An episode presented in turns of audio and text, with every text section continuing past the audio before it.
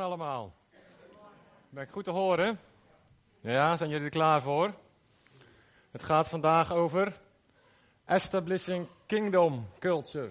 En ik mag vandaag, heb ik de eer om een, een prekenserie in te leiden. We gaan zes weken lang gaan wij uh, over dit onderwerp spreken. En uh, vandaag uh, doe ik de inleiding. Vandaag leg ik een beetje het fundament. En we gaan daar vijf weken lang gaan we daar um, op verder bouwen. En het eerste wat ik maar eens heb gedaan, eh, toen ik wist dat ik over dit onderwerp ging spreken, was het woordenboek pakken. Even kijken van, ja, wat is dat nou precies? Waar staat dat nou precies voor? En ik ben natuurlijk maar eens begonnen met het Engels-Nederlandse woordenboek. Het Engels-Nederlandse woordenboek. Establishing Setup a Kingdom Culture. Dat wil zoveel zeggen als het vestigen van een koninkrijkscultuur. Wij verlangen in deze kerk... En natuurlijk ook daarbuiten verlangen wij naar een koninkrijkscultuur. Maar dan vraag ik mezelf af, en jullie natuurlijk ook, wat is dat dan? Wat bedoelen we daarmee? En um, ik heb eerst maar eens weer het andere woordenboek gepakt en ik heb allebei de woorden opgezocht. Gewoon om even goed vast te pakken van wat is dat nou? Waar staat dat nou voor? Waar staat dat voor? Een koninkrijk. Het woord koninkrijk, dat kun je weer opdelen in twee andere woorden. Koning en rijk. Het gaat dus over een koning en zijn rijk. En in het Engels zie je dat ook. King, dom. En dom, dat zijn de eerste drie woorden van domein. Het domein van de koning. We gaan het hebben over het domein van de koning. En natuurlijk, als je het hebt over een koninkrijk, dan heb je het ook over een regeringsvorm. In een koning, in een koninkrijk is het belangrijk wie de koning is. Want het is de koning die bepaalt wat er gebeurt. Het is de koning die de regels en de wetten uitvaardigt. En hij bepaalt wat er wel kan en wat er niet kan. Dat is een koninkrijk. En dan hebben we het woord cultuur. En het woord cultuur, dat is afgeleid van het Latijnse woord colere. En dat betekent dan weer bebouwen. Bewerken, dat vinden jullie mooi, hè? ik dacht het al, ik dacht het al. Ja, je schrijft het met een C, coleren. Ja, ja. ja, goed. Dat betekent bebouwen, bewerken, vereren, versieren of onderhouden. En nog weer een andere betekenis, dat is alles wat door menselijk handelen is gemaakt. Oftewel alles, behalve dan... de ongerepte natuur. Cultuur is ook wel gewoon de leefstijl van een samenleving. En met een samenleving, daar bedoelen we mee... dat kan zijn een bedrijf, dat kan zijn een gezin, dat kan zijn een sportclub... maar dat kan natuurlijk ook zijn een kerk. Eigenlijk is cultuur gewoon als je zegt... zo doen wij dat hier. Zo doen wij dat hier in deze kerk. Of zo doen wij dat hier uh, op ons werk. Dat is de cultuur die hier heerst. Weet je wat belangrijk is? Is als je aan cultuur denkt, en dat is een belangrijk principe. Cultuur is altijd een uiting van wat er leeft in het binnenste, in het hart van een mens.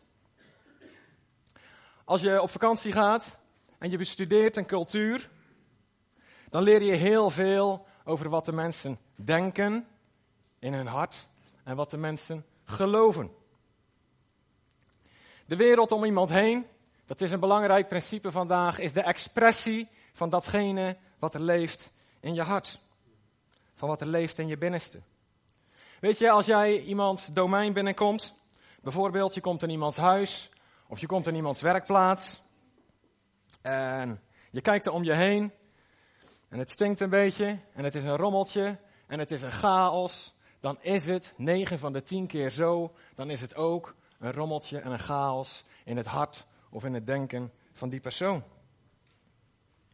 In, de, in het hart van de beheerder van dat domein. Dus als je in iemands domein komt, dan zie je eigenlijk aan de cultuur hoe men denkt, hoe het met iemands hart is gesteld. De buitenkant, dat zegt iets over de binnenkant. En nu maken we een sprongetje naar de Bijbel. En dan beginnen we bij het begin, bij het boek Genesis. En in de Bijbel in het boek Genesis in hoofdstuk één vers achtentwintig. Daar staat de bekende tekst. En dat noemen we wel de grote opdracht uit Genesis. En theologen die noemen die opdracht ook wel het cultureel mandaat. Daar hebben we dat woord cultuur weer. En ik lees jullie die tekst voor, die staat ook achter mij. God schiep de mens als het evenbeeld van zichzelf. Hij schiep de mens, man en vrouw, en hij gaf hun zijn zegen en hij zei: breng veel nakomelingen voort om de aarde te bevolken. Jullie moeten de aarde aan je onderwerpen. Je krijgt zeggenschap over de vissen in de zee, over de vogels in de lucht en over alle dieren op het land. Psalm honderdvijftien zegt het zo: de hemel is van de Heer, maar de aarde heeft hij aan de mensen gegeven. De aarde gaf God aan ons. En God die zei als het ware: hier is de aarde. Alsjeblieft, cultiveer maar. Ga je gang. Maak er wat moois van. Geniet. Bouw huizen. Maak wegen. Bouw bruggen. Leg tuinen aan. Vier feest. Eet en drink. Vermenigvuldig jezelf. En geniet van alles op de aarde. De aarde die is gemaakt voor de mens om van te genieten. Dat was de bedoeling van God daar in het paradijs. En dat is natuurlijk, gelukkig, nog steeds zijn bedoeling. De aarde die is bedoeld om ons te zegenen. God had alles klaargemaakt voor de aarde. En hij zei: zie, het is zeer goed. En toen maakte hij pas de mens. De mens maakte hij als kroon op zijn schepping. Als kroon op zijn schepping. De mens kreeg een kroon. En een kroon die wordt gegeven aan een koning. En de mens die was gemaakt om te regeren. God zei: hier is de aarde. En jij, jullie mogen de aarde regeren. En zo zijn wij, u, jij en ik. Wij zijn allemaal aangesteld als beheerders van deze wereld. We zijn een soort onderaannemers. Een soort ambassadeurs. Jezus is de koning en wij zijn de onderkoningen. Wij zijn de kinderen, wij zijn de zonen en dochters van de koning. God die schiep een stukje hemel op aarde. En dat stukje hemel op aarde, dat noemde hij de Hof van Eden. En hij zei: ik ben jullie koning en ik geef jullie de opdracht om de grenzen van mijn rijk, om de grenzen van mijn heerschappij uit te breiden over de hele aarde. En dat was mooi, dat was heerlijk, dat was goed, dat was geweldig. De mens kreeg de natuur, de pure natuur, onder zijn beheer. En als mens mochten wij en mogen wij ons eigen stempel op die aarde drukken. En zodra wij dat doen, zodra wij iets nemen van die natuur en daar iets van maken, dan wordt het cultuur. Dan wordt het cultuur. God die wil dat wij allemaal ons eigen stempel drukken op deze aarde. Iedereen is uniek.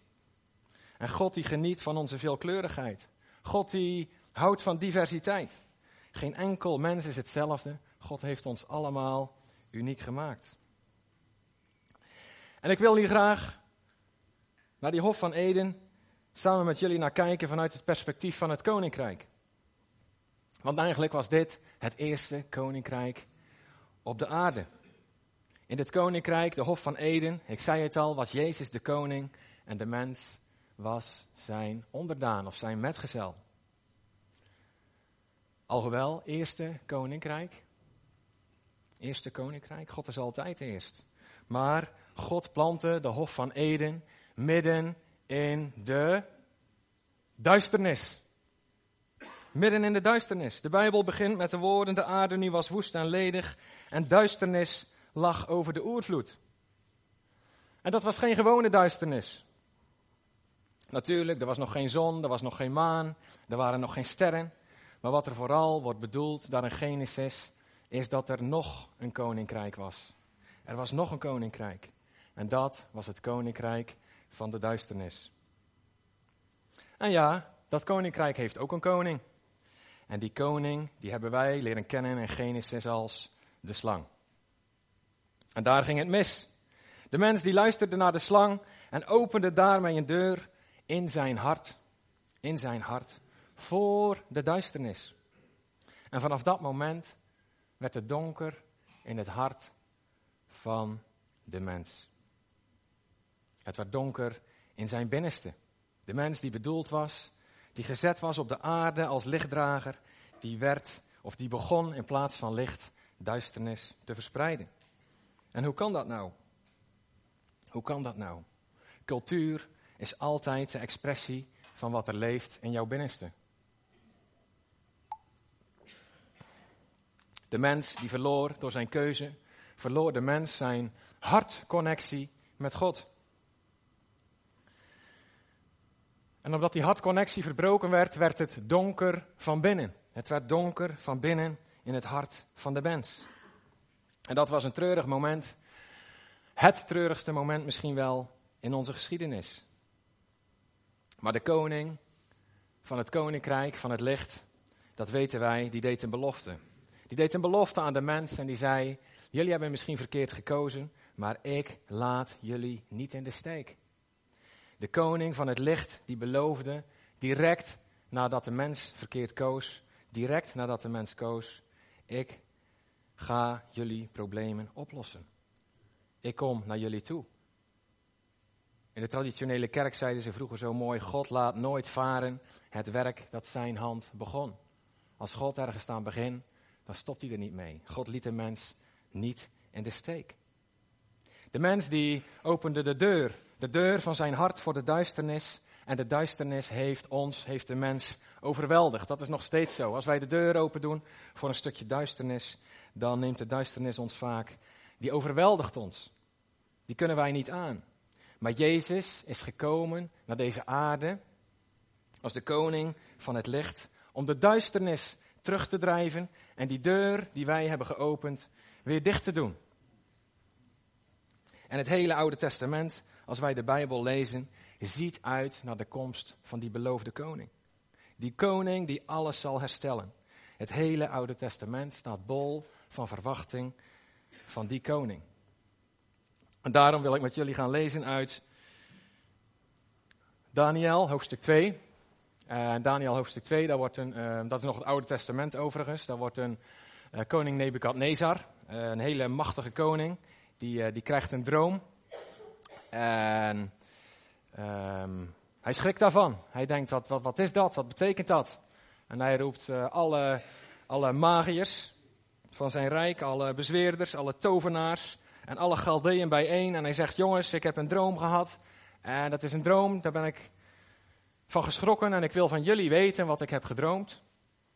En ik wil van jullie weten wat die droom betekent.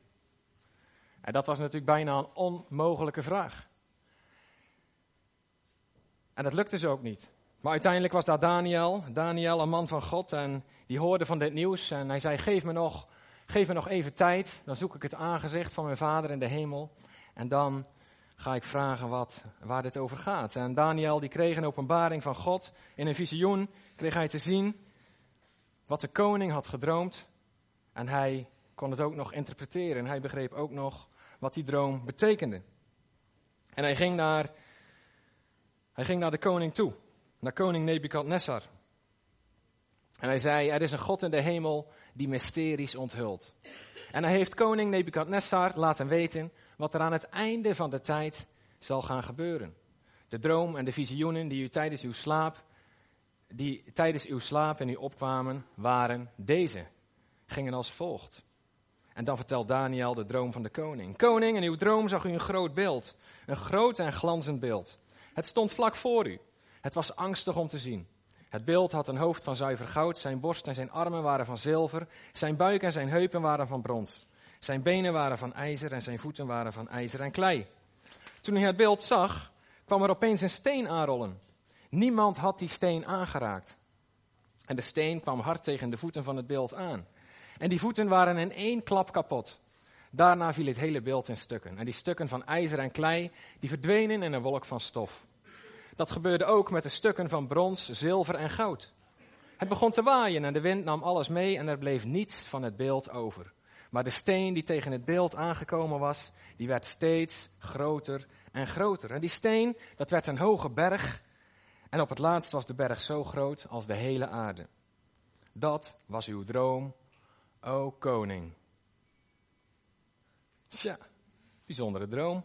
Moet je het eens even voorstellen, word je 's morgens wakker en dan heb je dat gedroomd. Bijzondere taal, zo'n droom.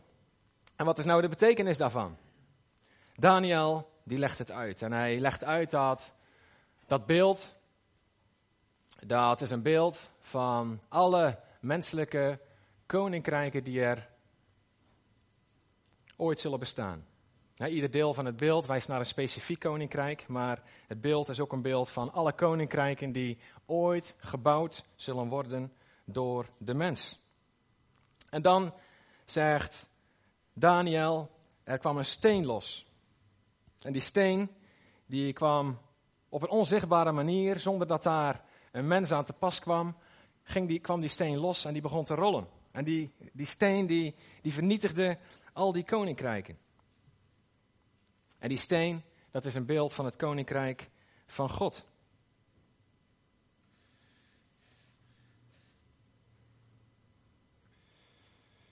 Daniel, die vertelde aan Nebukadnezar, in de toekomst, in de toekomst vanaf dat moment, dan komt er een koninkrijk en dat breekt door alle menselijke koninkrijken en alle menselijke culturen heen. En het verpulvert die. Het laat er helemaal niets van over. En wij weten vandaag de dag dat die droom, dat dat beeld, dat die toekomst, dat dat werkelijkheid is geworden. Wij zijn er getuigen van of van geweest. Want opeens als je in de Bijbel leest, dan zien we daar Johannes op het toneel verschijnen. Johannes de Doper. En hij wandelt in de woestijn en hij roept, word wakker, word wakker. Het koninkrijk van God is nabij gekomen. En niet lang daarna verschijnt Jezus. Jezus verschijnt uit het niets. Zonder toedoen van een mens, net als die rollende steen in de droom van Nebukadnezar. Zonder toedoen van een mens kwam Jezus op deze aarde. En de boodschap van Jezus was, het koninkrijk van God is hier. Het is hier. Waar is dan dat koninkrijk? Waar is dat dan? Het is hier, zei Jezus. Waar, het is hier. Nicodemus kwam naar Jezus toe. Het was een farizeeër. En hij zei, waar is dan dat koninkrijk? Ik zie het niet. Jezus zei tegen Nicodemus, tenzij je opnieuw geboren wordt, kun je het koninkrijk van God niet zien. Later zien we Pilatus. Pilatus die moest recht spreken over Jezus. En hij vroeg aan Jezus, bent u de koning van de Joden? En wat zei Jezus? Mijn koningschap is niet van deze wereld.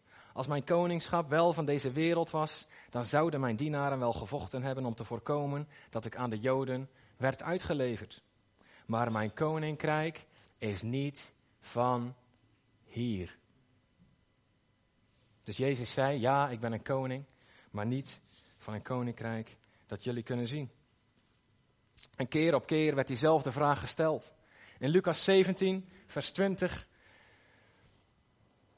kwamen de fariseeën opnieuw vragen aan Jezus, wanneer komt nou het koninkrijk van God? En eigenlijk bedoelden ze, wanneer sta je nou op? Wanneer komt nou, wanneer breekt nou die opstand uit?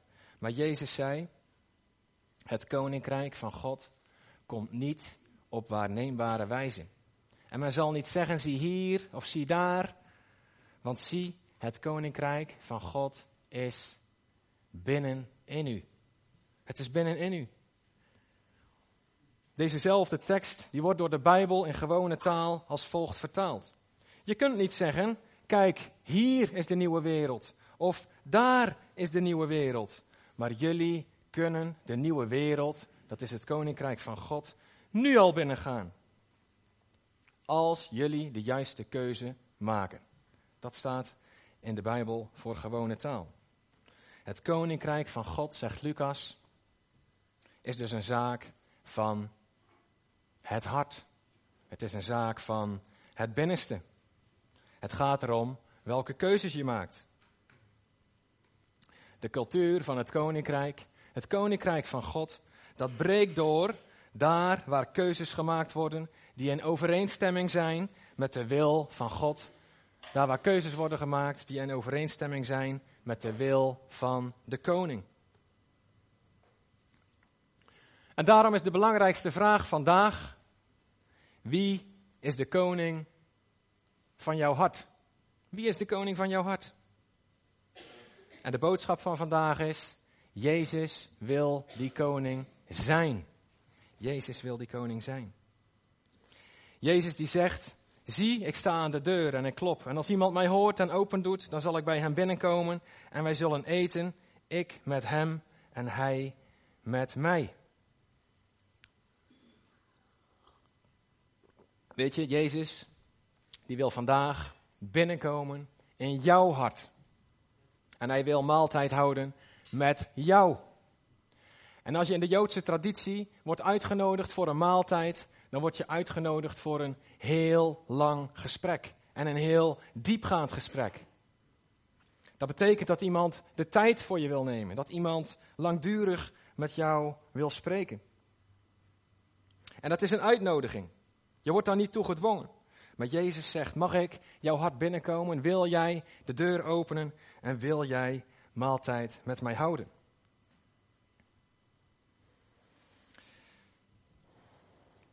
En dan gaat Jezus met jou in gesprek over jouw leven.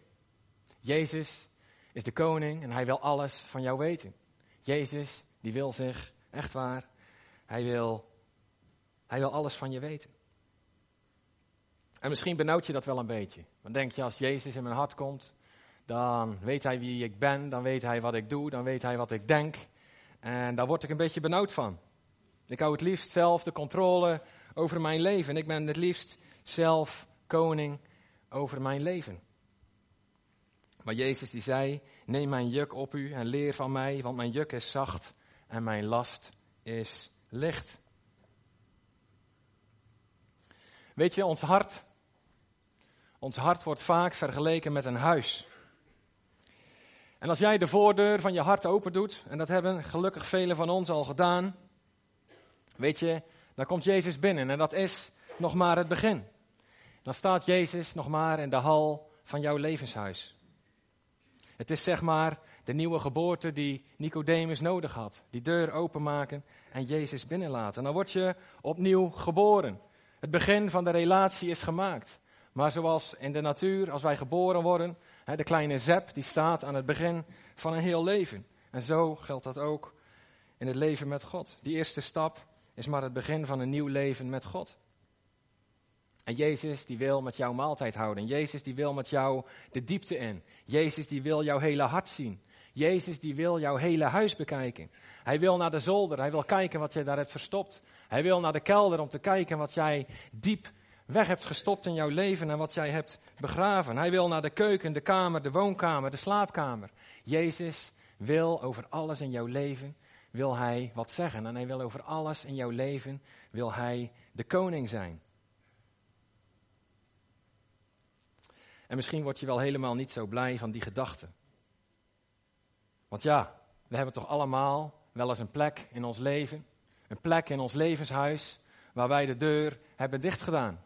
De deur van de kelder, de deur van de zolder of de deur van de slaapkamer. En dat is dan zo'n deel van ons leven. Daar praten wij met niemand over. En vaak zijn we het ook vergeten omdat we die deur nooit open doen. En we weten niet eens dat het ooit in ons leven heeft bestaan. Maar Jezus, die, die wil graag de koning van jouw hart zijn. En hij zegt, mag ik in jouw hart binnenkomen? Mag ik alle deuren open doen? En mag ik daar naar kijken? En mag ik daar met jou over praten? Jezus, die kwam naar deze aarde niet om te veroordelen. Maar Jezus, die kwam om te redden. Jezus, die kwam om te herstellen. En soms als je een deur van je levenshuis open doet, dan kom je in zo'n ruimte waar het inderdaad een beetje stinkt, waar het een beetje rommelig is en waar het allemaal niet zo mooi is of was geweest. En dat is precies de reden dat jij Jezus binnen moet laten. Dat is precies de reden dat jij die deur open moet doen. Omdat Jezus naar binnen wil en herstel wil brengen. Want overal waar Jezus komt, daar begint het nieuwe leven. Jezus die is gekomen om ons leven te geven in overvloed. Op alle gebieden van ons leven. In zijn volledigheid. Alleen, het is nodig dat jij zegt, ik wil dat leven ontvangen. Ik wil u koning van mijn hele leven maken. Dus ik open de deur van de zolder, van de slaapkamer, van de kelder.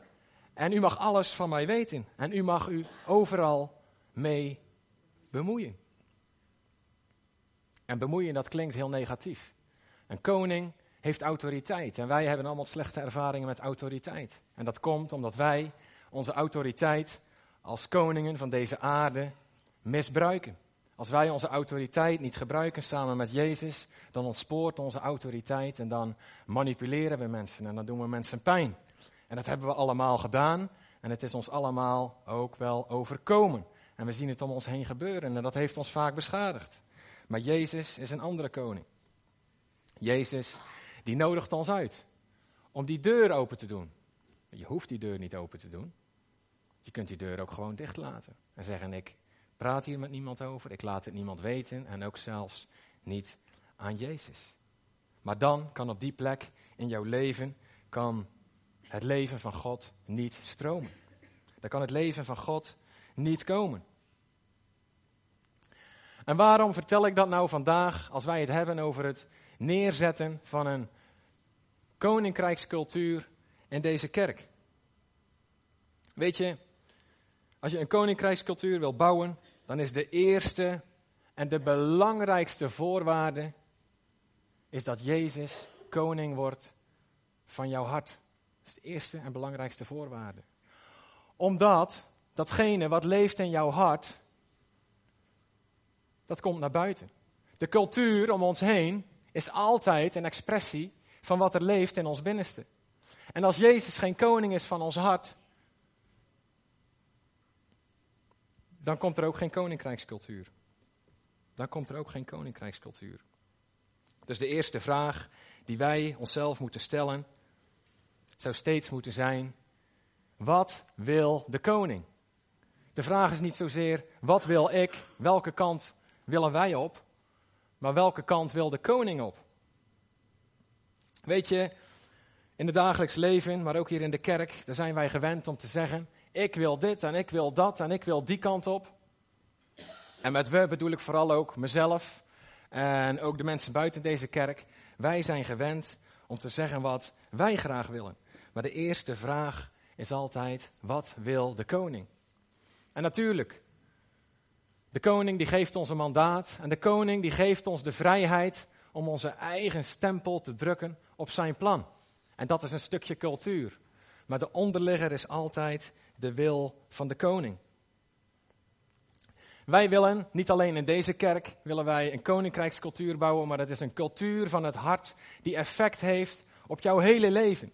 Als Jezus de koning is van jouw hart, dan verandert onze, de, de cultuur in de kerk, maar dan verandert de cultuur in jouw gezin, op jouw werk, op jouw sportclub, in jouw huwelijk, in jouw seksleven. Alles verandert, maar God die wil overal wat over te zeggen hebben. En God die heeft alles gemaakt en alles uitbedacht. En dat is waar hij ons op wil wijzen. Hij wil herstellen datgene wat wij zijn kwijtgeraakt. En de bedoeling is dat wij als kerk, dat wij bouwen volgens de cultuur van het koninkrijk. En als we de kerkgeschiedenis bestuderen, dan zien we maar al te vaak dat de kerk groeit en de kerk stort weer in. De kerk groeit en hij stort weer in. En hij groeit en hij stort weer in. En hoe komt dat nou? Hoe komt dat nou? Dat komt omdat wij vaak niet bouwen volgens de wil van de koning. Maar dat wij in plaats van dat wij bouwen volgens de wil van de koning, dat we niet het koninkrijk bouwen van God, maar dat wij het koninkrijk bouwen van onszelf. Dat wij menselijke koninkrijken bouwen. En als dan zo'n kerk omvalt, of we zien de kerk, He, er staat in de krant, de kerk die, die wordt kleiner, dan, dan worden wij daar een beetje treurig van. Maar wat gaat er nou, wat gaat er nou, wat stort er nou in? Weet je, wat er instort is in ieder geval niet het koninkrijk van God. Want het koninkrijk van God, dat hebben we gezien in de droom van Nebukadnezar, wordt groter en groter en groter en groter. Dus als wij bouwen volgens de cultuur van het koninkrijk, dan groeit het. Dan groeit het. En als we bouwen volgens de wensen van onszelf, dan groeit het, dan groeit het, dan groeit het. En dan stort het weer in. Want dat bestaat altijd maar voor even. Dan komt die grote steen en die zorgt ervoor dat er helemaal niets meer overblijft. En daarom moeten wij als kerk, als mens, moeten wij altijd zoeken naar de wil van de koning. En mogen wij ook vandaag weer Jezus uitnodigen in ons hart. Mag je die deur van je hart, die mag je open doen. En zeggen, Jezus, kom maar binnen. En veel van ons hebben dat gedaan, maar misschien is vandaag wel de dag dat je een andere deur open moet doen. De deur van je keuken, de deur van je kelder, de deur van je wijnkelder. Mooie plantage op de zolder. Nee, ik weet niet. Huh? Ja. Ik weet natuurlijk niet welke geheimen jullie allemaal hebben.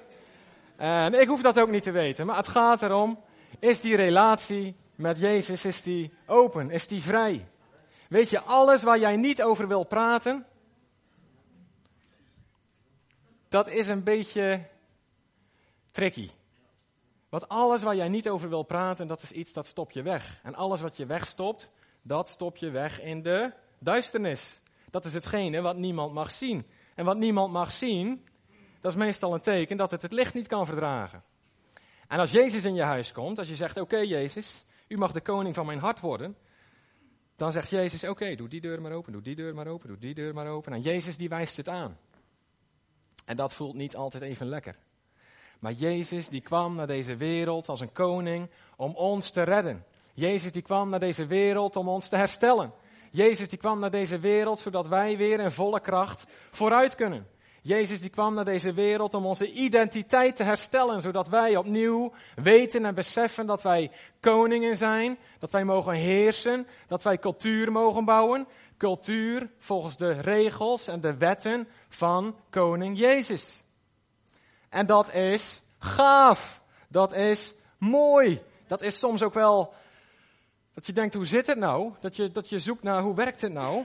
Maar als wij bouwen volgens de cultuur van het koninkrijk, dan worden we blij. Want dan mogen wij scheppen. Dan mogen wij naar het beeld van onze koning. Mogen wij alles wat voor onze handen komt, mogen wij scheppen en inzetten voor de bouw van het koninkrijk van God.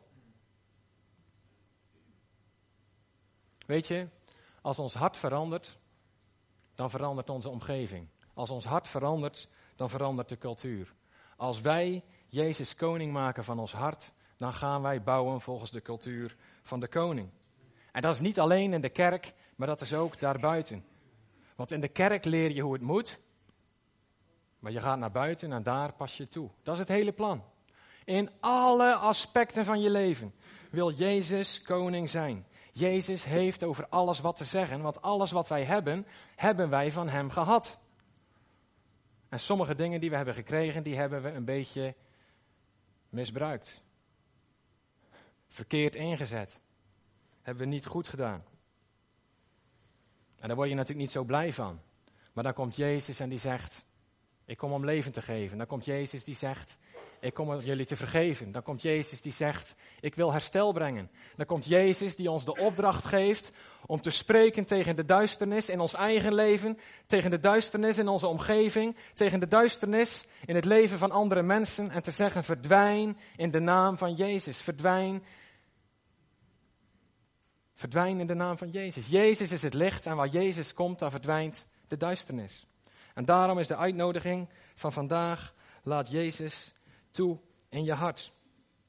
Maar wat betekent dat nou? Jezus, wij gaan een nieuwe cultuur bouwen samen met Jezus. Dat is onze grote opdracht.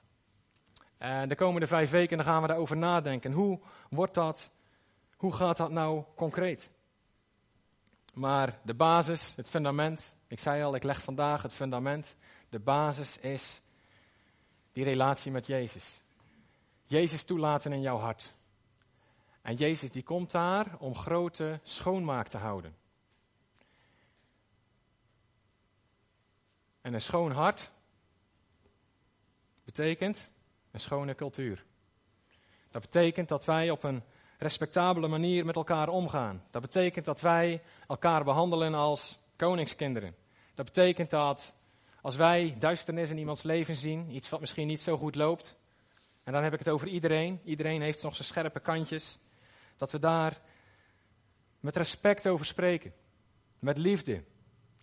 Altijd op zoek naar herstel. Maar tegelijkertijd heel eerlijk benoemen wat er aan de hand is. In het dagelijks leven noemen ze dat misschien wel eens gewoon assertiviteit. En dat moeten wij ook ontwikkelen. Elkaar leiden volgens de wetten en de principes van de koning. En de basiswet en het basisgebod is altijd het gebod van de liefde. God zegt dat we hem mogen liefhebben boven alles en onze naaste als onszelf. Als wij een koninkrijkscultuur willen bouwen, dan gaan we dat doen. Dan gaan we dat doen. Laat de band maar naar voren komen.